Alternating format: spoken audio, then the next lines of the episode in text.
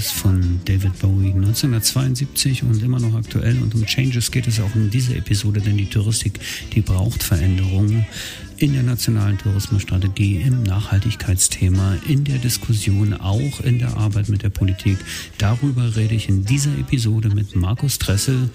Das ist der Travelholics Podcast. Mein Name ist Roman Borch und jetzt geht's los. Hör dich schlau mit Travelholics, dem Podcast für Reiseexperten, denn wir reden mit den Profis.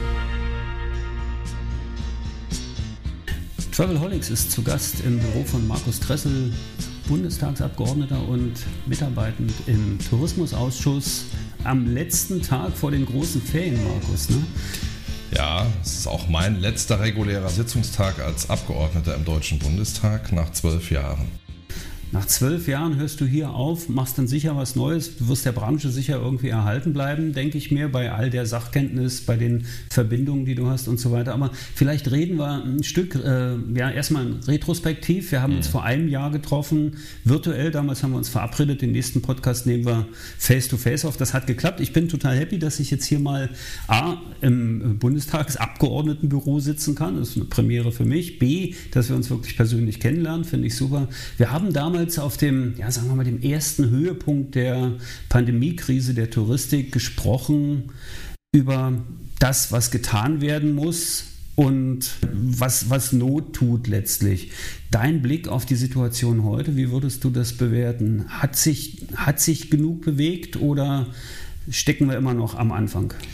Also einige Themen hat sich was bewegt. Das muss man sagen. Wir haben am Anfang der Krise viel über diese Hilfen diskutiert. Das ist heute immer noch ein Thema.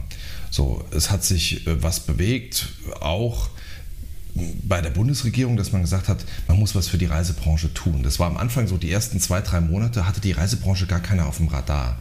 Das hat sich, glaube ich, ein bisschen äh, verbessert. Das ist aber kein Verdienst der Bundesregierung gewesen, sondern das war ein Verdienst derjenigen, die hier auf die Straße gegangen sind. Da waren ja die, die Reisebüros, die Busunternehmer, die, äh, die Reiseunternehmer. Also es war ja ein ganz bunter Strauß von Leuten, die hier auf die Straße gingen. Und ich glaube, die haben der Bundesregierung dann auch den notwendigen Tritt gegeben, dass da was passiert ist. An anderen Stellen ist ehrlich gesagt gar nichts passiert. Wir gucken uns an, das ganze Thema Fachkräftemangel, das schlägt jetzt richtig voll auf. So, und sag mal, wir wissen alle, äh, Tourismusqualität lebt von den Fachkräften. Und die sind in der Krise abgewandert. Und irgendwie hatte das in der Krise äh, in der Bundesregierung niemand auf dem Schirm. Glaube ich auch in den Landesregierungen nicht, dass Leute jetzt aus der Gastronomie, aus der Touristik weggehen. Und die sind jetzt plötzlich irgendwo in anderen Jobs und die kommen nicht wieder. Und das ist, glaube ich, für mich so retrospektiv betrachtet der größte Fehler. Ich sag mal, man hat viele Fehler gemacht im, wie setzt man die Förderprogramme auf, aber dass man so große Linien nicht auf dem Schirm hatte, uns laufen die Leute weg. Und die sind in der Reisebranche so konstitutiv wie in keiner anderen Branche. Das ist ein echtes Problem. Man spricht ja in der Politik ständig und besonders im Wahlkampf davon, dass Investition in Bildung extrem wichtig ist. Könnte man jetzt nochmal retrospektiv gesprochen und gedacht äh, sagen, man hat dort zu wenig in die Bildungsangebote, Weiterbildungsangebote und zu viel in ja, was auch notwendig ist, Hygienemaßnahmen und mhm. ja, also direkt in den Reisebüros, bei Veranstaltern und so weiter investiert. Es gab ja doch äh, die Initiativen von einigen Verbänden. Ich erinnere mich an, ich hatte ein Gespräch mit Michael Buller vom VIR, der sagte, hey, Kurzarbeit kann man auch anders nutzen und das kann man auch, Kurzarbeitergeld kann man auch unter anderen Bedingungen auszahlen. Hätte man da mehr tun können oder ist es vielleicht noch machbar? Ich glaube, die Fehler sind schon lange vor dieser Krise gemacht worden. Ja, wir haben ja also Fachkräftemangel und die Fachkräfteproblematik ist ja keine Problematik, die wir seit, äh, seit der Krise erst haben. Das war immer schon virulent und mit der Krise ist es nochmal extremer geworden. So, und man hat in Deutschland, das ist ja ganz spannend, wir haben in Deutschland kaum mehr universitäre äh, Forschungseinrichtungen, die auch, sage ich mal, Doktoranden ausbilden, die Innovationsforschung machen für Tourismus. Das ist heute vielfach an die Fachhochschulen verlagert. Das ist für die Praktika auch gut, aber wir haben zum Beispiel kaum noch Tourismusforschung in Deutschland. Und da liegt, sage ich mal, schon seit Jahren äh, der Pfad begraben, warum wir heute auch ein Stück weit an dem Punkt sind. Das Zweite ist natürlich klar, ich finde, man hätte äh, die Leute weiterbilden müssen in der Krise. Dann hätte man auch passgenaue äh, Programme machen müssen. Und man hätte ihnen sagen müssen, schau, du kannst jetzt mit dem Kurzarbeitergeld äh, tatsächlich eine Fortbildung machen, die dich nachher auch wirklich im Betrieb dann weiterbringt. Ja, also ich sag mal, jemanden, der im, im, im Service arbeitet oder so, zu sagen, ich bilde dich jetzt fort, das ist gut für die Servicequalität, aber es bringt dir nichts für dein Fortkommen im Betrieb oder äh, für dein Halten im Betrieb. Äh, das hätte aus meiner Sicht nicht ausgereicht, aber es wäre klug gewesen, mit der Wirtschaft zusammen ein Programm zu schnüren und zu sagen, wie wollen wir das Personal in der Branche halten. Das wäre klug gewesen, das kann man aber jetzt immer noch machen, das muss man auch machen. Nur jetzt muss man die Leute zurückholen in die Branche. Vorher hätte man sie halten müssen. Ja, die sind natürlich auch gegangen, weil die Margen nicht sehr hoch sind, weil man woanders besser, äh, ja, besser bezahlt wird unter Umständen und weil die Perspektiven vielleicht auch anders sind. Es war vielleicht auch ein Stück weit immer so eine, so eine kleine Angst vor der nächsten Welle, vor der nächsten Pandemie, vor, vor, vor irgendwas, was dann kommt, wo man denkt, Gott, das haben wir jetzt irgendwie durchgestanden, nochmal schaffen wir es vielleicht nicht, ich suche mir was anderes, kann schon sein. Aber jetzt ein bisschen Perspektiv. Es gibt ja Digitalisierungspakete zum Beispiel. Mhm. Die Digitalisierungspakete sind aber nicht zwangsläufig jetzt auch an, an Ausbildung, an Weiterbildung. Es gibt ja gar nicht diese Bildungsangebote. Ich kenne ein paar Netzwerke, die das was, ja, die was machen, aber auf, auf doch recht kleiner Flamme mhm. und, und gar nicht so sehr in die Breite gehen können. Du hast viele in der Branche kennengelernt. Siehst du denn eigentlich einen bestellbaren Acker bei dem ganzen Thema? Ah, ich glaube das schon, weil die merken jetzt natürlich alle. Also als ich hier anfing, sag mal vor zwölf Jahren, war das so ein Thema, die böse Politik will uns die Arbeits, äh, will uns Arbeitszeiten regulieren. Ja? So, also den, den Mitarbeiter haben da viele äh, zwar im Blick gehabt, aber ich sag mal, das, so, das war das Diskussionslevel, auf dem man war. Da hat, aber die Branche hat sich wahnsinnig entwickelt in den vergangenen zwölf Jahren, weil die auch gesehen haben, na, die Leute kommen nicht. Oder wenn sie kommen, laufen sie oft weg. Wir haben die höchsten Vertragslösungsquoten im Ausbildungsbereich, im Tourismus. Ja, also alles, was in der Hotellerie, Gastronomie ist. Und ich glaube, äh, viele, auch die Verbände, haben mittlerweile äh, verstanden, äh, dass ihr Wohl und Wehe an der Qualität und der Zufriedenheit der Mitarbeiter hängt.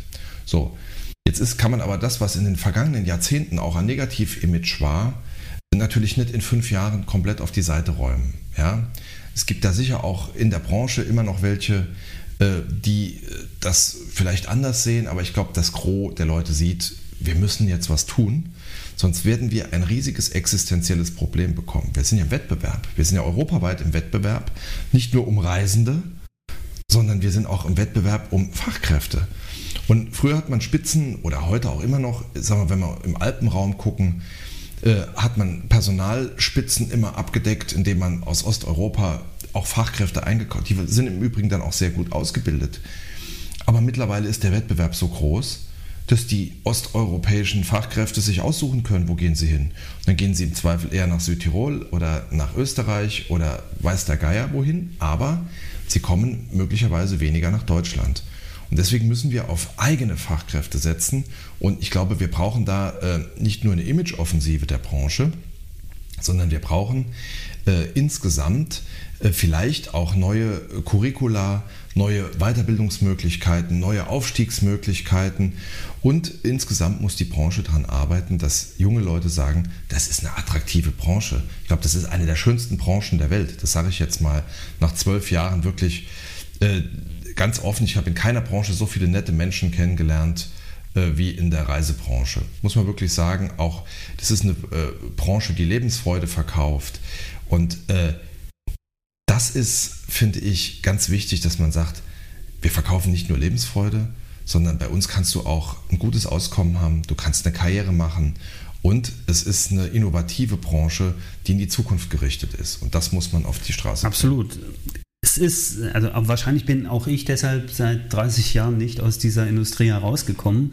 Habe aber natürlich einen Weg gemacht und auch beobachtet. Ne? Also die, die Reiseindustrie an sich hat sich ja verändert. Man nimmt die Reiseindustrie ja auch immer so wahr, als da gibt es die Reisenden, da gibt es die, die irgendwo schlafen, da gibt es die, die das Bett machen und das Essen bringen und die Busfahrer und die Reiseberater. Aber da ist natürlich noch viel mehr hinten dran. Ne? Das ganze Thema Technologie. Ich selbst habe ja eine Digitalagentur. Wir kümmern uns eher so um digitale äh, Lösungen für die Touristikindustrie. Und das andere Thema, worüber wir gerade schon sprachen, das Thema Berufsbild. Muss sich das Berufsbild nicht eigentlich komplett ändern und gibt es dort Aufgaben, die auch die Politik erfüllen kann, dass man sagt, okay, das müssen wir befördern, weil wir müssen ja die Rahmenbedingungen schaffen. Mehr kann die Politik ja eigentlich nicht machen. Ne? Und äh, ein neues Berufsbild entstehen zu lassen, Ausbildungsangebote zu machen, Weiterbildungsangebote zu machen mhm. und die Mittel bereitzustellen? Also ich glaube erstmal, das Bild vom Arbeiten in Tourismus ist sehr eindimensional. Genau. Du hast es gesagt, die Leute sehen den Busfahrer, die sehen das Servicepersonal im Hotel, aber äh, auch noch das Reisebüro, ja, aber wir haben ja heute ein viel äh, vielfältigeres Bild. So, da ist ganz viel Technik hinten dran, da ist auch ganz viel äh, Innovationsbereitschaft hinten dran. Wir haben ganz viele Leistungserbringer, die in den Destinationen äh, Freizeiteinrichtungen betreiben. Äh, da gehört auch, sage ich mal, das Thema Stadtentwicklung dazu. Ja? Also das heißt, wenn wir Destinationen managen heute, dann ist das, äh, sehen wir ein ganz diverses Berufsbild, was, was Schnittmengen mit dem Tourismus hat. Und ich glaube, das muss man erstmal deutlich machen. Hey Leute, Tourismus ist ja jetzt nicht nur Hotellerie und Gastronomie oder Vertrieb, sondern Tourismus äh, ist technologiegetrieben. Tourismus äh, hat äh, Stadtentwicklungsaspekte, Destinationsmanagement-Aspekte, betriebswirtschaftliche Aspekte. Ja? Also das ist so breit, äh, dass man, und das müsste man aus meiner Sicht mal viel klarer machen sein. Hey, das ist eigentlich ein total, äh, ich will nicht sagen sexy, aber ein total attraktives ähm, Betätigungsfeld, weil man viele Leute trifft, weil man ganz viele spannende Themen bearbeiten kann. Ob das ein neues Berufsbild, ein einziges singuläres Berufsbild verändert, das glaube ich nicht. Ich glaube, wir müssen eher äh, überlegen, wie kann man denn überhaupt dieses Thema Tourismus stärker ins Bewusstsein der Menschen holen. Und zwar nicht nur vor dem Hintergrund, ich fahre einmal oder zweimal oder dreimal im Jahr in Urlaub und sehe das als Kunde, sondern ich sehe das als Querschnittsthema, das ganz viele wichtige Facetten hat. Und ich habe gesagt, wir haben eigentlich gar keine Plattform in Deutschland, auf der wir das diskutieren können. Wir haben einen Tourismusbeirat der Bundesregierung. Ich sag mal, das ist, das ist ein, äh, ein Instrument aus dem letzten Jahrhundert, wo man sagt, äh, ein paar ältere, äh, paar ältere Herren, mögen es mir jetzt verzeihen, ich spitze zu, und einige wenige Damen treffen sich zweimal im Jahr. Und dann gucken wir mal, was so in der Branche los ist. Wir brauchen aus meiner Sicht eine nationale Plattform für die Zukunft des Tourismus mit mehreren Säulen, in der wir die Zukunft des Tourismusstandortes Deutschland diskutieren. Wir müssen diskutieren über Digitalisierung. Wir müssen diskutieren über die Frage, wie gehen wir mit der Klimakrise um in der Perspektive. Das wird Verbraucherverhalten verändern.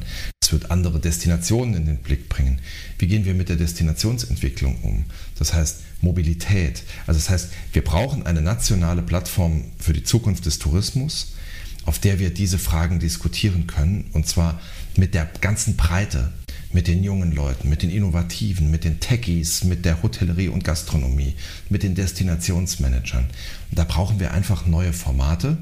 Ich glaube, das Berufsbild, ein einzelnes Berufsbild wird es nicht rausreißen. Aber wir brauchen eine Debatte darüber, wo können wir Tourismus hinentwickeln und welchen Beitrag leistet der Tourismus zum Wohlstand und zur Prosperität dieses Landes das Berufsbild könnte, oder ein, ein Berufsbild, können ja auch mehrere sein, könnte ein Ergebnis einer solchen Diskussion sein, selbstverständlich. Ja, ja. Und wir haben jetzt in der, in der Vergangenheit, in den letzten 15 Monaten ja gelernt, dass man sehr interdisziplinär, sehr agil diskutieren und, und auch digital sich äh, verbinden kann. Meinst du, das wird reichen oder brauchen wir tatsächlich so eine Art Institution? Also wir brauchen eine Plattform ja, und zwar keine äh, ökonomische Plattform, sondern wir brauchen eine Plattform, die, äh, die diese Diskussion zulässt, die sie ein Stück weit auch äh, zusammenbindet irgendwo und guckt, wo kommen wir hin. Die Bundesregierung hat jetzt sage ich mal, die Rudimente einer Tourismus, nationalen Tourismusstrategie. Da wäre ich noch drauf gekommen. Ja. Das ist gestern beschlossen ja. worden. Also ich würde mal sagen, so kurz vor den Sommerferien durchgepeitscht. Ja. Äh, schon jetzt in der Branche kritisiert. Mit Recht, mit Recht. Können wir aber gleich nochmal im Detail drüber reden. Ich sage, äh, das habe ich aber auch der Bundesregierung gesagt. Im Prinzip, es gibt eine nationale Plattform zur Zukunft der Mobilität. Das muss aus meiner Sicht die Blaupause sein für eine nationale Plattform des Tourismus. Warum? Man hat den Tourismus jahrelang eigentlich politisch auch gering geschätzt. Das hat man in dieser Krise gesehen. Polit der, die Automobilindustrie hatte, ich weiß nicht, in der Krise drei Automobilgipfel im, im Kanzleramt. Die Tourismuswirtschaft, die, glaube ich, mehr Menschen beschäftigt in Deutschland, hatte keinen Gipfel im Kanzleramt. Das hätte unterm Strich nichts geändert. Es wäre aber ein Ausdruck der Wertschätzung gewesen. So, und ich glaube, nach dieser Krise, auch vor dem Hintergrund der Wichtigkeit des Tourismus für den Standort Deutschland, brauchen wir eine Plattform, auf der wir Dinge diskutieren können. Dass wir sagen können, wo wollen wir diese Branche perspektivisch hinentwickeln in zehn Jahren? Wo wollen wir eigentlich stehen in zehn Jahren? Ja? Und wir sind im Wettbewerb mit Frankreich, mit Spanien, mit den Ländern drumherum, die man erdgebunden erreichen kann. Was macht diese Krise eigentlich mit Reiseverhalten? So. Und dann kommt die Bundesregierung und sagt, wir haben irgendwann mal so einen Prozess gestartet, nationale Tourismusstrategie, der gut ist, der gut war. Aber man hätte den zum Abschluss bringen müssen. Gerade jetzt hätte die Branche eine Guideline gebraucht, wo man gesagt hat, das sagt die Politik, dorthin wollen wir. Jetzt ist das eine Einladung, lasst uns gemeinsam den Weg gehen. Und was machen sie? Sie schießen am Ende aus der Hüfte irgendein halbgares Ding, wo ich gesagt habe, das ist kontraproduktiv am Ende des Tages. Ja, ich habe mir immer gewünscht, wir kriegen diese Strategie bis zum Ende der Wahlperiode auf die Bahn. Dann kam Corona und dann haben sie jetzt irgendwie natürlich auch unter politischem Druck was zusammengestoppelt, wo ich gesagt habe, ja, es ist besser als gar nichts. Aber äh, es ist jetzt nicht das Ende des nationalen Strategieprozesses zum Thema Tourismus. Zwei Fragen dazu. Ähm, A, wie entsteht sowas? Also ist der Tourismusausschuss äh, mit involviert oder kommt es dann aus dem Wirtschaftsministerium? Und B, was passiert dann mit diesem Strategiepapier eigentlich? Also der, diese nationale Tourismusstrategie ist 2017 in den Koalitionsvertrag der Großen Koalition gekommen, weil wir das auch immer vorher gefordert hatten. Wir haben immer gesagt, wir brauchen so eine nationale Tourismusstrategie. Andere Länder, Österreich mit dem Plan T, äh, die haben das gemacht. So, äh, und jetzt war die Frage, wie muss, kann Deutschland reagieren? Vorher war immer das Mantra, Tourismuspolitik ist Ländersache, das machen die Bundesländer. Das ist aus meiner Sicht in, mindestens in einigen Bereichen tatsächlich auch ein Problem, dass der Bund überhaupt gar keine Kompetenz hat. Also nicht nur, dass er keine Durchgriffskompetenz hat, das kann man noch verschmerzen, aber er hat auch zum Beispiel vielfach gar keine Förderkompetenz. Ja?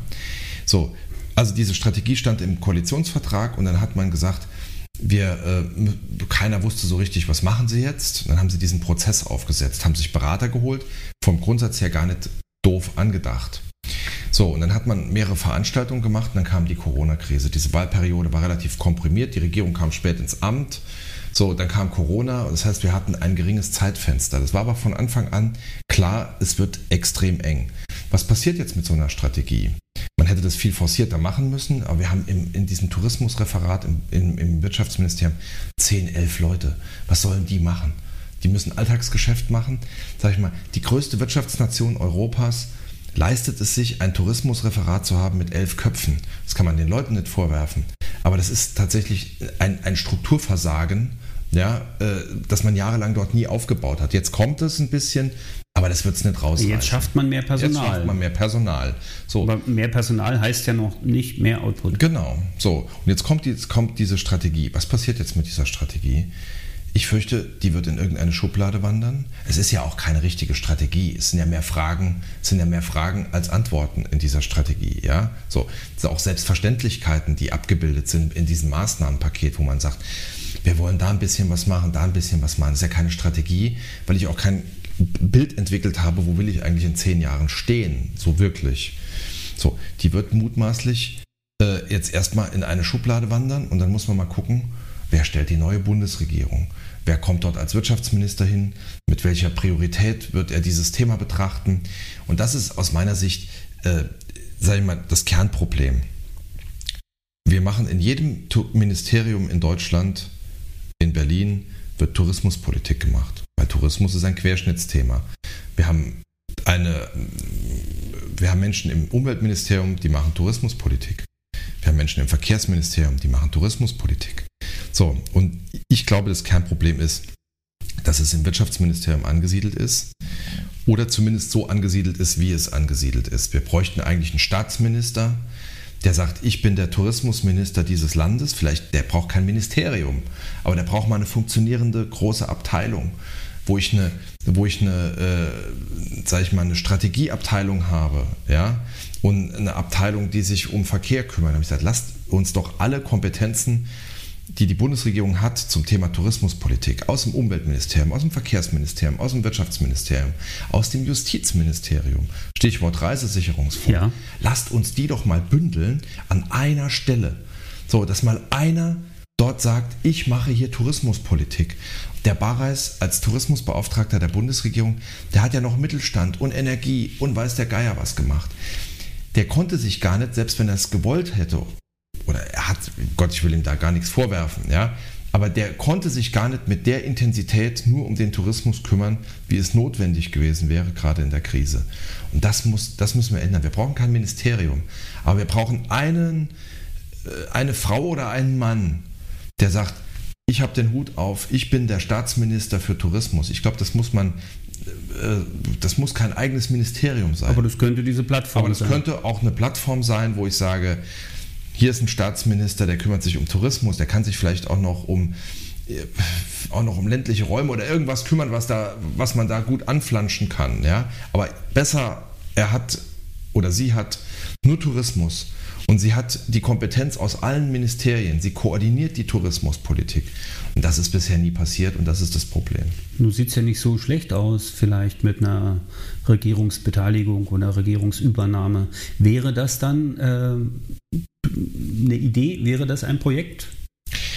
Also ich habe ja bewusst äh, gesagt, ich möchte raus aus der Politik gehen aus familiären Gründen. So für mich wäre das äh, persönlich jetzt kein Projekt, das personell zu machen. Ich werde mich da sicher einbringen und ich, ich sage mal, ich bin ja mit einigen anderen zusammen schon auch die tourismuspolitische Expertise der Grünen. Ja, äh, das werde ich auch sicher bleiben.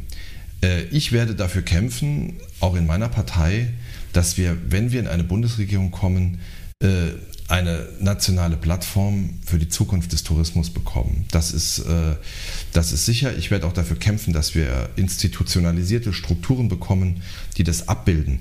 Das ist natürlich eine Koalitionsregierung, wenn wir reinkommen. Das heißt, man muss mal gucken, äh, mit wem kann man das auch dann richtig machen.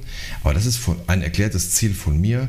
Wir haben auch jetzt Tourismus im, im, im Bundestagswahlprogramm so äh, deutlich mehr, als wir das immer in den vergangenen Jahren hatten. Ja, also auch die Frage Mobilität und solche Sachen. Und da werde ich für kämpfen, sowohl in meiner Partei als auch bei einer neuen Bundesregierung, dass wir endlich so eine Plattform bekommen, eine Struktur bekommen, wo wir diese Fragen diskutieren können. Welche Rolle könnten dann ja, die Verbände oder, oder, oder mit wem aus der Branche sollte man dann am besten reden oder müssten dort auch neue Strukturen entstehen? Also, weißt du, mir ist jetzt aufgefallen, in den letzten Monaten sind so viele Initiativen, neue Verbände, Netzwerke und Vereinigungen entstanden, von Denkfabriken über, über äh, ja, Sprechereinheiten mhm. bis zu virtuellen Netzwerken. Ist da was im Umbruch? Ist da, ist da, oder ist das tatsächlich so ein, so ein, ja, so ein Ausblühen mhm. aus der Krise? Also ich, wir sehen es ja nicht nur im Tourismus, die Verbändelandschaft verändert sich. Ich glaube auch das ganze Thema Interessenvertretung äh, für Themen verändert sich. Also ich glaube so dieses, dieses ganze Thema klassische Lobbyarbeit, wie wir es die letzten Jahrzehnte gesehen haben, ich glaube, dass das eher nicht mehr so gut funktionieren wird in Zukunft. So, ich glaube, darunter leiden natürlich auch die äh, touristischen Verbände. Und wir haben im Tourismus was, was wir in wenigen anderen Bereichen so haben. Wir haben eine Vielfalt von Verbänden, äh, die es den politischen Akteuren echt schwer macht, immer durchzublicken, wer vertritt jetzt gerade die Interessen von wem. Und ich glaube, wir haben ja auch gesehen, dass es Neugründungen gibt von Verbänden, von Plattformen, total spannend, weil dort auch ganz viel innovatives Potenzial ist und es quasi immer bottom-up gegangen ist in der Krise. Das war eigentlich das Spannende, dass viele Initiativen wirklich bottom-up, also von unten nach oben sich entwickelt haben. Und ich glaube, dass das in der Tat eine Sichtweise ist, ich glaub, äh, die äh, der Interessenvertretung der Branche gut getan hat. Also ich sag mal, die Demos, die hier stattgefunden haben, die glaube ich wirklich viel bewegt haben, die sind von unten nach oben organisiert worden und nicht von den Verbänden. Äh, die haben auch keinen schlechten Job gemacht, das will ich auch an der Stelle mal deutlich sagen. Also die waren natürlich alle in, an ihrer Front, die haben sich auch teilweise zusammengetan. Aber ich glaube, wir müssen das über die Zeit bringen und wir müssen auch überlegen, wie kann man eigentlich in Zukunft äh, zielgerichtet äh, die Interessen der Reisebranche gut, modern und wirksam ähm, vertreten. Und die Branche verändert sich ja auch. Das heißt, das ganze Thema Digitalisierung, das sorgt für ganz neue Strukturen. Also es kommen neue Anbieter. Wir haben ganz neue Marktteilnehmer. Klar, ne? so. Und dann sind da große Marktteilnehmer, sage ich mal, wie äh, digitale äh, Bettenvermittler, die in Privatwohnungen Betten vermitteln, die machen ihre politische Arbeit selber. Ja, das heißt also, die sind gar nicht mal so stark auf die Verbände dann fokussiert. Ich glaube, wir müssen einen Schulterschluss suchen. Und wir, was, was, was schwierig ist, wenn es jetzt komplett ausfransen würde. Das heißt, wenn wir plötzlich 100 neue Verbände hätten. Das macht es ja noch schwieriger. Aber deswegen sage ich, wir brauchen irgendwie so eine Art Plattform, wo man sagt, wir bündeln auch mal Interessen und wir diskutieren es mal. Und zwar ohne, dass es jetzt um ein konkretes Gesetz geht oder sowas, sondern wir reden mal offen über die Frage, wo wollen wir in zehn Jahren stehen? Ja, und was sind die Schritte dorthin? Was macht der Klimawandel mit uns? Ja, so. Und das ist die, glaube ich, die alles entscheidende Frage. Ich habe das als sehr wohltuend empfunden, dass ich, äh, dass sich ganz viele Leute zusammengefunden haben, wie Tourismus Zukunft. Ja? Das fand ich wohltuend, die nicht vordergründig auch ein ökonomisches Interesse hatten, weil die Verbände müssen natürlich ihre Unternehmen auch vertreten. Ja? Also das sind ja vordergründig erstmal ökonomische Interessen der Mitgliedsunternehmen zu vertreten. Und das fand ich sehr erfrischend, äh, dass oft dann auch jüngere, digitalere kamen und gesagt haben, Leute, lasst uns mal drüber reden, was passiert hier eigentlich gerade? Ja, und das finde ich, das finde ich spannend. Und das muss man jetzt irgendwo zusammenbinden. Also muss sagen, hier, ich brauche die, die jungen, innovativen, äh, und jungen meine ich jetzt nicht auf das Lebensalter der Akteure bezogen, sondern wenn man die sagen, lasst, lasst uns mal out of the box denken geht denn das eigentlich hin? Ja. ja. Und was passiert da jetzt eigentlich? Und was macht, was hat eigentlich diese Krise gemacht mit dieser Branche? Da wird es Marktaustritte geben, da werden andere kommen, da gibt es ganz neue Ideen, Workation, ja, und plötzlich haben die Leute gelernt, ich kann remote arbeiten, ja, kann ich das vielleicht irgendwie mit Erholung und Urlaub koppeln, ja, das heißt, da entstehen neue Geschäftsmodelle, da entstehen neue Akteure.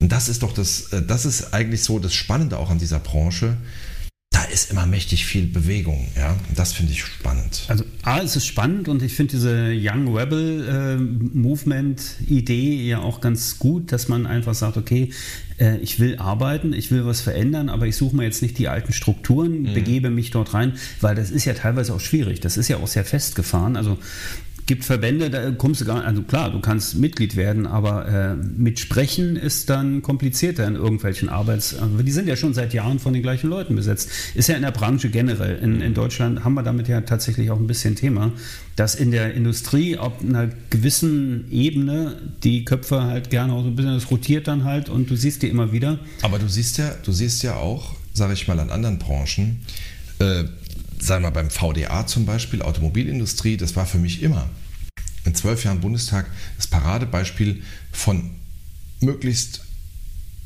effizienter Lobby- und Interessenarbeit. Das muss man wirklich sagen, die haben das sehr effizient gemacht. So, und selbst der VDA, wo man sagt, der, der mächtigste, äh, mächtigste Interessenverband, glaube ich, kann man so sagen, äh, Deutschlands, kommt jetzt durch die Umwälzungen, E-Mobilität, in, in, äh, in Trouble, weil die Leute merken, auch im Verband, auch einzelne Unternehmen sagen, also eigentlich müssen wir die Debatte ja viel stärker nach vorne führen. Ja, so. Und ist der VDA möglicherweise dann noch das richtige Instrument? So, ich glaube, da kann man sehr viel lernen dafür, äh, wie man es vielleicht in anderen Branchen vermeiden kann, äh, auf, auch als Verband äh, auf so eine schiefe Bahn zu kommen, wo die Leute sagen, ach, eigentlich sind diese Verbände, die ja alle zum Teil 50 Jahre alt und wie auch immer sind, äh, vielleicht äh, müssen wir uns auch ein bisschen als Verband bewegen. Ja? Also ich, um Gottes Willen, ich möchte den Verbänden da keine Tipps geben, aber ich sage immer, jetzt in der Krise, äh, oder die Krise hat ja vieles nach vorne, nach außen gekehrt, was, was man vorher nicht gesehen hat. Ja? Und ich glaube, ähm, die, die, die Lehren aus dieser Krise, die muss man sehr ernst nehmen und muss sagen, hey, lasst uns jetzt mal überlegen, wir stehen jetzt an einem Punkt, wo alles mal auf Null gedrückt war. Jetzt müssen wir überlegen, wie machen wir eigentlich weiter. Ja, auch gemeinsam in der, in der Kollaboration von diesen, diesen äh, jungen Initiativen, die sich jetzt da online zusammengefunden haben, die, wenn ich jetzt Tourismus Zukunft mal erwähnen darf, die wirklich äh, etliche Webinare gemacht haben, Leute vernetzt haben, zusammengebracht haben. Ich habe das ja selber auch mal als, als, äh, äh, als Impulsgeber dort äh, gemacht. Spannend. Wirklich spannend, auch was die Themen angeht. Also nicht nur diese klassischen Branchenvertretungsthemen, ja, sag mal, Reisesicherungsfonds, auch ist, glaube ich, eines der entscheidenden Themen. Aber es gibt auch links und rechts so ein paar Themen. Ja, ja und das ist natürlich auch ja. intellektuell eine ganz spannende Herausforderung. Ja. Ne? Ich, bin, ich, weiß nicht, wie du das wahrgenommen hast. Die Rezeption in der Branche dieser, dieser ganzen Angebote ist unterschiedlich, logisch, weil es halt ein, ist ja schon ein Stück weit ein Blumenstrauß und dann nimmt sich jeder das, was er schon kennt oder mag oder seine Lieblingsblumen. Aber es sind tatsächlich auch viele neue Diskussionen entstanden. Aber weil du das jetzt sagst und weil wir gerade bei dem Bild mit den Blumen sind und der, wie sich das so öffnet in der Krise und dann schaut man auch mal ins Innere, Hast du ein bisschen das Gefühl, also mir geht es so, dass, dass es sich gerade wieder auch schließt und dass man sagt, okay, jetzt ist jetzt, wir haben jetzt so eine Plateau oder eine Beruhigungsphase erreicht. Wir gehen jetzt mal ein Stück wieder zurück und machen das, was wir ganz gut können? Oder sind die Lehren, die man gezogen hat in den letzten 12, 15 Monaten, wirklich angekommen und auch schon in der Praxis? Also ich glaube, es gibt sicher welche, die das glauben. Das, das geht wieder los. Die Leute haben Bock auf Reisen so, und die Leute buchen auch. Ich glaube aber, dass, die, ähm, dass diese Krise viel länger nachwirken wird bei vielen Leuten. Ich glaube, da sickert bei vielen auch im Verbraucherverhalten jetzt gerade was ein ins Unterbewusstsein. Dazu kommt das Thema Klimakrise, das ja nicht bewältigt ist, sondern das eigentlich an Brisanz zunimmt von Jahr zu Jahr. Und die Debatte wird äh, als nächstes kommen und die wird mit Macht kommen. So, in, äh, Corona und Klima werden äh, gemeinsam aus meiner Sicht die Debatte der nächsten Jahre bestimmen. Jetzt haben wir so ein, so, ein, so ein Strohfeuer. Die Frage ist, wie groß wird das? Die Leute sagen, auch ich, ich, sage, ich will raus, ich will reisen. Das hat auch was wirklich, nicht nur was mit Entspannung zu tun, sondern es hat auch was damit zu tun, dass wir jetzt anderthalb Jahre quasi da festgenagelt waren. Ja? So. Und die Leute wollen raus und deswegen buchen die jetzt. Und das ist gut. Das ist für die Branche gut. Das ist auch für die Destinationen gut. Also ich sage mal, wenn man sieht, zum Beispiel auf Mallorca oder so, wie viele Leute da durch diese Krise wirklich in existenzielle, extreme existenzielle Nöte geraten sind. Deswegen sage ich aber auch, ich weiß nicht, ob das nachhaltig ist. Also das heißt, hält es an, sondern die Leute werden jetzt erstmal, die werden jetzt mal einen schönen Urlaubssommer abfeiern. Dann müssen wir mal abwarten, was kommt mit Delta-Variante und so. Und dann werden viele auch sagen, okay, wie wollen wir eigentlich zukünftig Urlaub machen? Und äh, deswegen kann ich der Branche wirklich nur raten, jetzt nicht zu glauben, wir gehen jetzt zurück auf 2019 und sagen, das ist unser Ziel, dahin wollen wir zurück, sondern äh, zu überlegen, wie wird sich auch Verbraucherverhalten verändern. Insgesamt, also sage ich mal, es wächst eine Generation nach, die anders sozialisiert ist, die anders Urlaub machen will, die haben andere qualitative Ansprüche, jetzt nicht nur was die Frage Sterne oder sonst was angeht in einem Hotel, sondern die auch sagen, ach, äh, ich guck mal, wie ist denn dort Regionalität und wie sind da die Arbeitsbedingungen und sowas, ja? Äh, wie ist denn mein Fußabdruck beim Reisen, so. Also für diese Generation wird es selbstverständlich sein, auch nach solchen Dingen zu fragen. So, deswegen kommt ganz viel auf die Branche zu, aus meiner Sicht.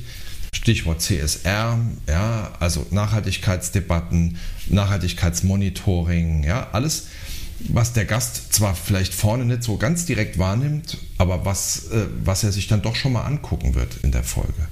Und deswegen, äh, die Branche wird die Debatten führen müssen. Die wird sie auch führen. Äh, es wäre falsch, jetzt quasi zum Status quo ante zu, zu, äh, zurückzukehren wollen oder zurückkehren zu wollen weil das wäre, äh, glaube ich, dann wären auch die Debatten alle vergebens gewesen. Ich ja. sehe schon, dass wir jetzt so ein, jetzt gibt es einmal so, äh, so ein Feuerwerk und das, das wird sich auch konsolidieren, das braucht die Branche auch. Aber ich glaube, wir müssen die Debatten führen, weil sich der Verbraucher äh, künftig anders zum Teil orientieren wird. die Branche braucht es ja auch fürs Selbstbewusstsein, fürs Selbstverständnis. Ne? Sagen, ja. hey, wir leben noch. Das, also das Hurra, wir leben noch ist sicher ein Thema. Das auf der einen Seite. Du hast aber gerade tatsächlich so ein bisschen mein Lieblingsthema, worauf ich, worauf ich zurzeit sehr viel rumdenke, äh, angesprochen, nämlich das Thema Reiseentscheidungen in der Zukunft. Werden die wirklich immer noch nach Preis und, und, und äh, All-Inclusive äh, getroffen oder nicht? Und muss man nicht anfangen, alternativ Angebote zu machen, Reiseentscheidungen zu treffen? Mhm. Ne? Also das Thema Nachhaltigkeit ein Thema. Auf der anderen Seite, ich meine, die Schiffe fahren schon wieder nach nach Venedig rein. Ne? Und das ist so, hat der Brecht dann doch recht, dass dann erst das Fressen und dann die Moral kommt und wird dann in der Krise viel über Nachhaltigkeit gesprochen, weil man ja die Zeit dafür hat. Und wenn es dann darum geht, das Geld zu verdienen, dann sagt man, ja, gut, so schlimm ist dann doch nicht. Also ich glaube, äh, es wird weiter äh, Menschen geben, auch in Ordnung. Wir wollen ja, dass alle Menschen reisen können. Ja, also ich sage mal, äh, Reisen darf äh, für die Masse kein Luxus sein. Ja? Nichtsdestotrotz äh, muss man natürlich überlegen, auch die Branche überlegen, wo soll es hingehen. So, es wird immer Pauschalreisen geben, da bin ich mir ziemlich sicher, weil die Leute natürlich zu Recht sagen, ich buche mir ein Paket und dann habe ich meine Sicherheit und dann steige ich in den Flieger und ich kriege krieg meinen Zettel, wo alles draufsteht, wo ich hinfahre so, und werde abgeholt, fertig. Ich glaube aber, dass ich gerade mit der nachwachsenden Generation, also dieser Generation Fridays for Future und allem, was danach kommt und auch ein Stück weit, was davor läuft, ja, also bis in meine Generation rein, die Leute das schon stärker hinterfragen. Also ich glaube mal, ähm, dass dieses ganze, äh, ganze Thema Billigflüge und so, das wird es auch weitergeben. Bin ich ganz sicher. Ja? Ich glaube aber, dass zunehmend Menschen es hinterfragen werden. Hinzu kommt, dass durch die Klimakrise natürlich auch äh, bei der Entscheidung für eine Destination es zu einer Veränderung kommen wird. Ich sage mal, wenn wir in der Perspektive, wenn die Sommer im Süden immer heißer werden, werden die Menschen vielleicht eher sagen, ähm, ich, ich suche mir andere Gefilde, in die ich fahre, an die Ostsee oder an die Nordsee oder an Atlantik oder sonst wohin, wo es ein bisschen kühler ist. So, das heißt, es wird ja unabhängig vom Verbraucherverhalten, wird es ja auch, es hat auch was mit Verbraucherverhalten zu tun, aber es wird ja Veränderungen geben müssen. Und die Frage ist jetzt, bringen wir die Branche auch mit, Unterstütz auch mit staatlicher Unterstützung in eine Situation und eine Position, dass sie diese Krisen quasi äh, in die Zukunft gerichtet bewältigen kann. Und deswegen muss man immer sagen auch, also nur jetzt äh, weiter wie bisher und zu sagen mit den Kreuzfahrtschiffen oder sowas, das geht alles, äh, das geht alles irgendwie weiter. Und wir bauen immer weiter die gleichen Schiffe. Ich glaube, das hat auch die Branche erkannt. Ja, also Machen sie ja auch nicht. Ich, die bauen die Schiffe ja auch. Sie bauen die Schiffe auf jeden Fall anders. Sie bauen sie anders. Äh, und ich glaube, dass die Branche auch ein Stück weit auf der Suche ist nach der Frage, wie geht man damit um. Ja, das wird man aber auch aus meiner Sicht erst in den kommenden Jahren sehen, ja, wie, sich, wie, wie sich das entwickelt. Niemand weiß, wie sich Verbraucherverhalten entwickelt. Ich glaube, wage aber auch mal die Prognose, das wird nicht die letzte Pandemie sein, die uns begegnet. Ja, also ich glaube, das war ein, äh, das war eine ziemlich krasse, äh, eine krasse weltweite äh, Entwicklung, die wir erlebt haben. Aber wenn man so ein bisschen in die Wissenschaft reinhorcht, auch durch den Klimawandel, äh, sehen wir, dass es nicht die möglicherweise die letzte weltweite Krise war, vielleicht nicht diesen Ausmaßes, aber wir werden auch erleben, dass sich durch die Klimakrise nochmal neue, äh, neue Probleme ergeben werden, äh, was Wanderungsbewegungen angeht, was auch Armut in bestimmten Destinationen angeht. So. Und da muss die Branche sich darauf einstellen. Die Verbraucher werden das nämlich tun, weil die Verbraucher irgendwann sagen werden, ja, ich will eine Pauschalreise machen, äh, ich will auch ich glaube, der Preis steht bei vielen gar nicht so ganz alleine im Vordergrund, ja. Äh, aber ich will irgendwie auch was machen, was vertretbar ist. Ja, und diese Debatte, die wird stärker kommen. Die Branche muss sich darauf einstellen. Und äh, wir sehen ja bei vielen kleinen und mittleren Unternehmen, die agil geführt werden, die sagen, wir stellen uns auf dieses Thema ein. Ja, also ich sage mal, das ganze Thema auch bei den Kreuzfahrtschiffen, das Antriebsthema und solche Sachen das drängt jetzt mit Macht nach vorne. Und die haben es dann teilweise verstanden, weil sie sagen, wenn wir nichts tun, wird dieses Geschäftsmodell obsolet werden, weil gerade jüngere Leute sagen werden, kann man immer machen. Oder mache ich nicht mehr? Kann ja. ich einfach so. vor mir selbst genau. nicht rechtfertigen, dass ich das und mache. Ich sag mal, was, was Venedig angeht und sowas, das ist ja gar nicht nur eine Frage des, äh, des Verbraucherverhaltens, sondern das ist tatsächlich eine ethische Verantwortungsfrage für die Betreiber, die sagen, ich kachele jetzt mit meinem 6000 äh, Personenschiff äh, mitten in die Altstadt von Venedig rein, ja, oder ich äh, äh, setze die Leute irgendwo ein bisschen weiter vorne aus und fahre sie dann halt mit dem Bus oder wie auch immer in diese Stadt rein. Da muss die Branche aufpassen, da müssen auch diese großen Anbieter aufpassen, dass sie sich nicht diesen Ast, auf dem sie sitzen, völlig absägen, weil dafür gibt es dann kein Verständnis. Also, dass jemand sagt, okay, ich gehe auf ein Kreuzfahrtschiff, das ist ökologisch vielleicht nicht so ganz state of the art, aber äh, ich kann es irgendwie für mich vertreten, ja.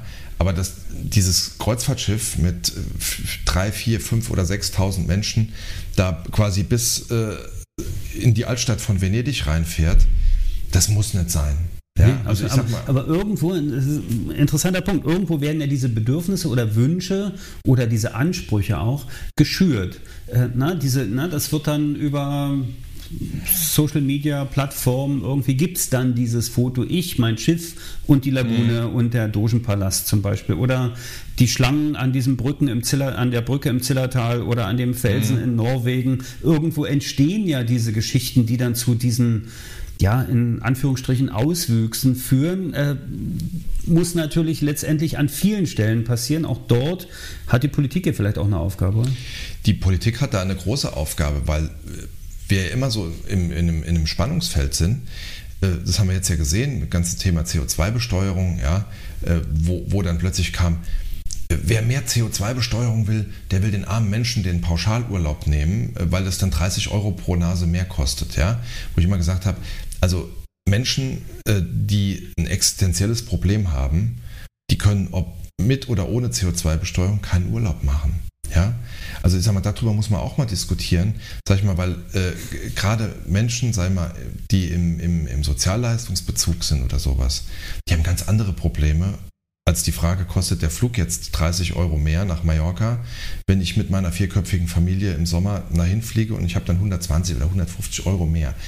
Ich glaube, dass das für viele Leute nicht die entscheidende Frage ist. Die Politik hat, äh, aber darum geht es mir auch nicht, weil ich immer gesagt jeder muss entscheiden können, wo er in Urlaub hinfährt. Und es muss auch, sage ich mal, vertretbar sein, dass eine Familie in Urlaub macht. Gar keine Frage. Aber die Politik muss natürlich den Rahmen setzen. Und ich sage mal, gerade in so Welterbestätten wie Venedig oder der Frage, wo muss ich eigentlich hin? Unter welchen Bedingungen? Ja, ich sage mal, die Fjorde, das ganze Thema äh, äh, das Kreuzfahrtschiff lässt die Maschine laufen, um Strom zu produzieren. Ja.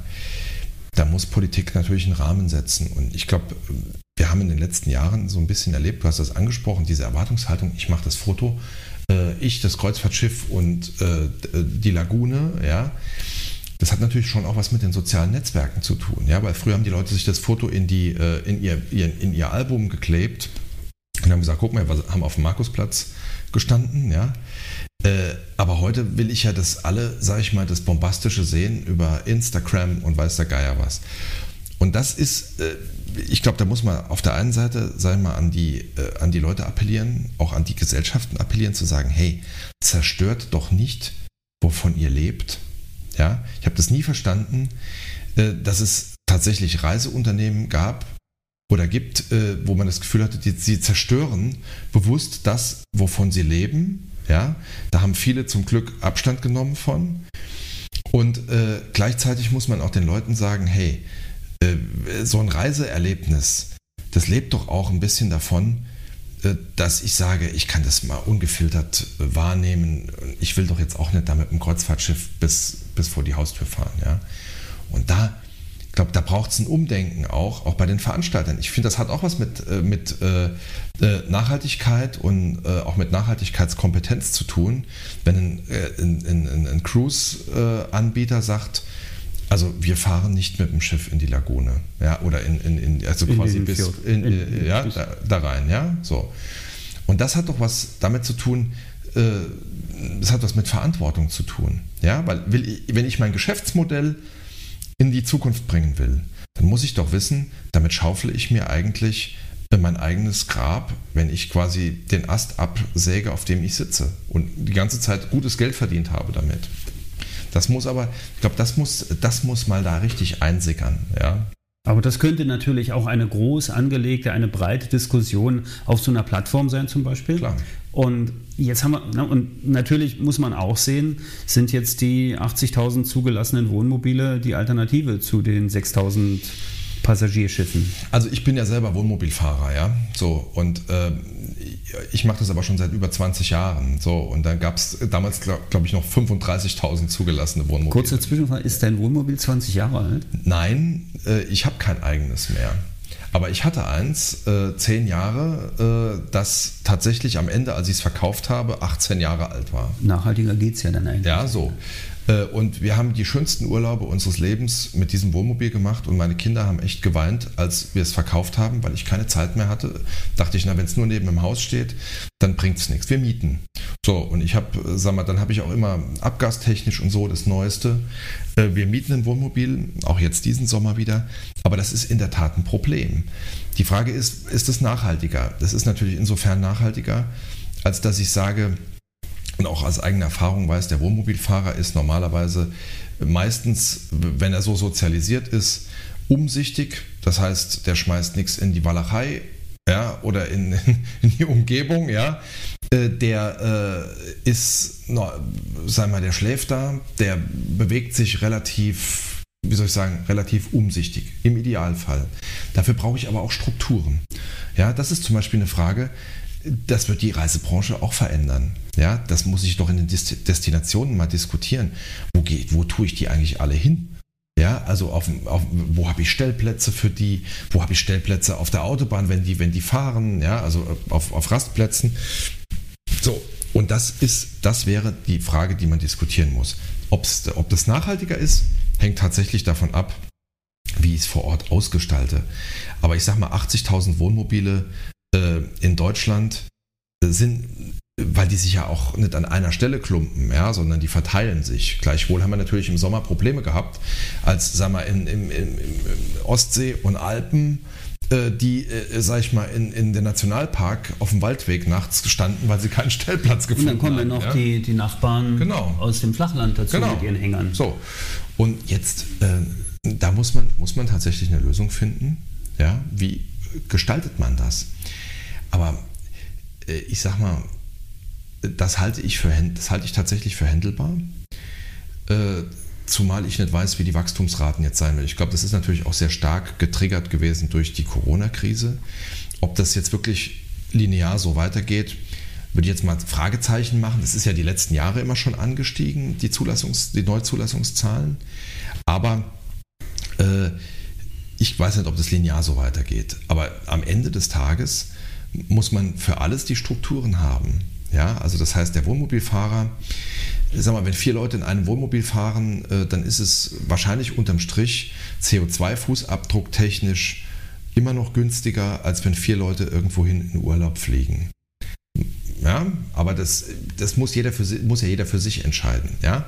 Aber ich will nur sagen, das ist eine Debatte, die müssen wir führen. Wir müssen Strukturen schaffen und wir müssen auch, ich will auch niemandem sein, will auch niemandem sagen, du bist doof, weil du eine Kreuzfahrt machst. Ja, so. Äh, aber ich glaube, man muss sowohl bei den Companies als auch bei den, bei den Reisenden mal den Denkprozess in Gang bringen und sagen, überlegen, wollen wir das in zehn Jahren noch genauso machen oder gibt es irgendeine andere Möglichkeit, das zu machen? Jetzt kommt die Antriebs, jetzt kommt diese ganze Antriebsdiskussion, es kommen aber auch viele andere Fragen. Deswegen muss man die Debatte führen und Nachhaltigkeit muss nicht nur bei den Firmen passieren sondern die muss auch beim Verbraucher passieren, dass er sagt, was mache ich? Der Verbraucher muss eine bewusste Entscheidung treffen können. Ja? Und deswegen brauche ich auch Transparenz ja? für die, die es wollen, ja? dass sie es nachvollziehen können. Und ich brauche vor allen Dingen eine ehrliche Debatte. Und das ist, äh, das ist äh, finde ich, wichtig. Diese CO2-Preisdebatte, die finde ich ein Stück weit unehrlich, äh, weil das gar nicht aus meiner Sicht das Entscheidende ist. Ja? Entscheidend ist die Frage, wie stelle ich die komplette Kette nachhaltig auf und äh, kann ich daraus ein Geschäftsmodell stricken, wo am Ende alle glücklich sind. Ja, das ist, das ist ja leider so und vielleicht auch ein ein wenig durch die äh, sozialen Netzwerke geprägt, dass man heutzutage sehr schnell neigt, Dinge zu etikettieren, dass man sagt, wenn du das machst, dann bist du so. Ne? Also ob das jetzt beim Fleisch vegan oder bei äh, Wohnmobil versus Bahn mhm. oder Schiff gegen Flugzeug oder Zelt gegen Airbnb und, und Luxushotel und All-Inclusive gegen Boutique-Hotel ist an allen Stellen so, ich habe sofort ein Etikett drauf, ist gar mhm. nicht so. Ein Gedanke noch zu den Wohnmobilfahrern, selbst wenn der CO2-Abdruck halt irgendwie oder der äh, ein anderer ist als beim Bahnfahrer, es ist ja trotzdem das Erlebnis, für das sich diese vier Personen, die da fahren, ja, entschieden haben. Und du hast es selber gesagt, du bist Wohnmobilist seit vielen, vielen Jahren. Ich finde, es ist eine interessante Option. Wenn ich sehe, wie du richtig sagst, wie die Strukturen heute sind, in den Zielen, dann ist es natürlich schwierig, weil wenn ich zum Schluss irgendwo auf so einem Parkplatz stehe, in einer, an der Buswendeschleife, dann habe ich das Erlebnis ja nicht mehr. Insofern muss das mitziehen und dann müssen sicher Regionen, Gemeinden, äh, zentrale Stellen, äh, auch Anbieter irgendwie gut kooperieren können. Also ich, ich bin ja viel in Frankreich unterwegs. Ich wohne ja an der französischen Grenze. Meine Frau hat in Paris studiert. Wir sind stark im Sommer immer so Atlantik, Bretagne und so. Wir haben aber auch schon Deutschland, also wir ziehen in Deutschland tatsächlich jetzt nach. Aber in Frankreich ist zum Beispiel die ganze Stellplatzinfrastruktur, also auch Ver- und Entsorgung, ist ja auch ein Nachhaltigkeitsthema. Ja? Also ich will ja auch nicht, dass der Wohnmobilist, das habe ich zwar, glaube ich, in 20 Jahren nicht wirklich erlebt, aber sage ich mal, Leute, die das nicht oft machen, na, wenn er keine Entsorgungsmöglichkeit hat, dann hat er irgendwann ein Problem, weil er muss ja, sage ich mal, sein Abwasser loswerden und sowas. Ja? So. Und die Franzosen, das muss ich wirklich sagen, die haben das sehr geschickt, die haben in, teilweise in den kleinsten Dörfern Ver- und Entsorgungsstationen, auch wenn da kein Stellplatz ist oder sowas. Also wir haben das wirklich erlebt, dass die viel, äh, viel offener sind auch äh, gegenüber Wohnmobilfahrern und auch natürlich nicht wollen, dass die irgendwo ähm, illegal irgendwas entsorgen. Ich glaube, das ist doch das, was, was uns fehlt, wo ich auch sage, das hätte ich auch von der nationalen Tourismusstrategie erwartet. Ich sehe. Trends, ja, ja, und dann und überlege mal, überlege mal, Klar. wie gehe ich eigentlich jetzt Klar, damit absolut. um? Also ich sage mal, die, die, die, die, die Zulassungszahlen für Wohnmobile gehen seit Jahren hoch. Ich habe hab mir die Zahlen neulich mal angeguckt. Also ich glaube, spätestens seit 2016 sind die jedes Jahr ansteigend gewesen. Nicht jetzt in diesem Sprung wie durch Corona, aber sie waren immer ansteigend. Das wäre eine Aufgabe gewesen für eine nationale Tourismusstrategie, äh, da auch kon konkrete Handlungsfelder zu benennen und zu sagen, hey, das ist zwar Ländersache, das ist oft auch Kommunalsache. Ja, also da haben die Länder auch gar keine Steuerungsmöglichkeit, weil sie können es ja fördern. Ja, sie können ja sagen, ihr bekommt Geld und wir machen das mal transparent und viele Bürgermeister wissen es nicht, wie es geht, weil sie sich auch nie damit befasst haben, was man ihnen gar nicht vorwerfen kann. Aber da, da muss man doch endlich mal sage ich mal, eine gewisse strategische Ausrichtung rein. Ich habe zum Beispiel vor ein paar Wochen einen Podcast aufgenommen mit einem jungen Startup, äh, die sich genau um solche Themen kümmern. Wie, kann, wie kriege ich die Wohnmobile oder die Camper oder so weiter unter, mhm. ohne dass sie in der Wendeschleife parken, sondern ja. wie, wie wird es privat, wie wird es nachhaltig und so weiter. Ja. ja. sollte man vielleicht einfach mal zuhören, reinhören ja, und auch die mit einladen in, in so eine Diskussion. Wir hatten ja eine Stunde verabredet, Markus. Das heißt, ja. wir kommen so langsam zum Ende, äh, wollen die Zuhörer auch nicht zu sehr strapazieren. Äh, es ist jetzt tatsächlich so dein, um nochmal privat zu werden, ein bisschen. Also, A, äh, der Urlaub geht wieder nach Frankreich dieses Jahr, oder? Äh, unter anderem. Wir fahren auch nach, äh, nach, an die Ostsee, weil mein Schwager mit seiner Familie dort lebt.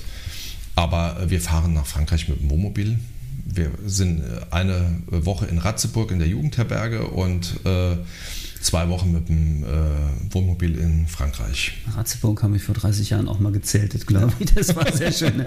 Wünsche ich dir viel Spaß. Und, und du wirst dann dieses Büro hier verlassen, das heißt, du bist jetzt am Zusammenpacken.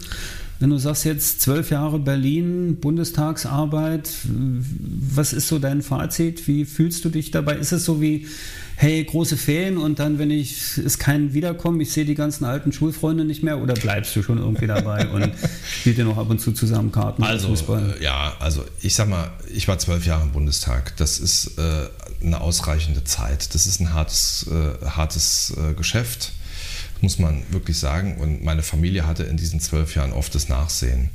Und deswegen war es jetzt für mich auch wirklich zu sagen, zwölf Jahre reichen aus. Ich habe Top-Erfahrungen gemacht hier. Ich habe viele tolle Kolleginnen und Kollegen kennengelernt. Ich habe viele tolle Leute aus der Reisebranche äh, kennengelernt, aus anderen Branchen. Aber äh, um es mit Trude Herr zu sagen, niemals geht man so ganz. Ja, also ich verlasse dieses Büro. Ich habe auch nicht viele Tränen, äh, dass ich gehe. Ich freue mich auf das, was kommt. Also viel mehr Freiheit, wieder Herr des eigenen Terminkalenders zu sein. Äh, also ich habe heute Nacht hier noch um halb zwei gesessen, ja, von gestern Morgen 8 Uhr an. Also das ist schon hart und ich äh, freue mich auf das, was kommt, vor allen Dingen auf Freiheit. Ich habe 21 Jahre hauptamtlich Politik gemacht äh, und da ist die persönliche Freiheit irgendwann echt ein bisschen eingeschränkt. Ja? Und ich glaube, meine Familie freut sich auch. Aber ich werde sicher der Branche irgendwie erhalten bleiben, das will ich auch. Ich werde irgendwas im, im Bereich äh, Beratung machen. Das ist alles noch nicht ganz äh, spruchreif, aber das ganze Thema Analyse, Strategie, äh, so im Dreieck Politik, Wirtschaft und Gesellschaft, wo, glaube ich, viele Leitungen gekappt wurden in den letzten Jahren. Und ich glaube, mit meiner Erfahrung kann ich da einen Beitrag leisten, das wieder ein bisschen aufzunehmen. Und ich glaube, ich kann auch für die Reisebranche da einen Beitrag leisten. Wie das genau aussehen wird, Frag mich mal nach den Sommerferien. Ich das mache ich, das mache ich dann. Das mache ich dann. ich, muss mal, ich muss mal ein bisschen, ich muss jetzt mal ein bisschen, okay. äh, bisschen runterkommen und dann. Ähm, das war jetzt die Verabredung. Wir sehen uns wieder. Das war die Verabredung für die wieder. dritte Episode genau. und da du Trude Herr gesagt hast, sage ich Hilde Knef, Berlin. Ich habe noch einen Koffer in Berlin. Genau. Irgendwie wird es so bleiben. Genau. Markus, ganz herzlichen Dank, dass du die Zeit hattest. Danke dir. Danke an alle, die zugehört haben. Danke fürs Abonnieren und Empfehlen des Podcasts Travelholics. Mein Name ist Roman Borch. Auf Wiedersehen. Ciao. Bis zum Schluss gehört? Großartig. Danke und bis zur nächsten Episode von Travelholics, dem Podcast für Touristiker. Ich hab noch einen Koffer in Berlin deswegen muss ich nächstens wieder hin. Die Seligkeiten vergangener Zeiten sind alle noch in meinem kleinen Koffer drin. Ich hab noch einen Koffer in Berlin, der bleibt auch dort und das hat seinen Sinn. Auf diese Weise lohnt sich die Reise denn wenn ich Sehnsucht hab, dann fahr ich.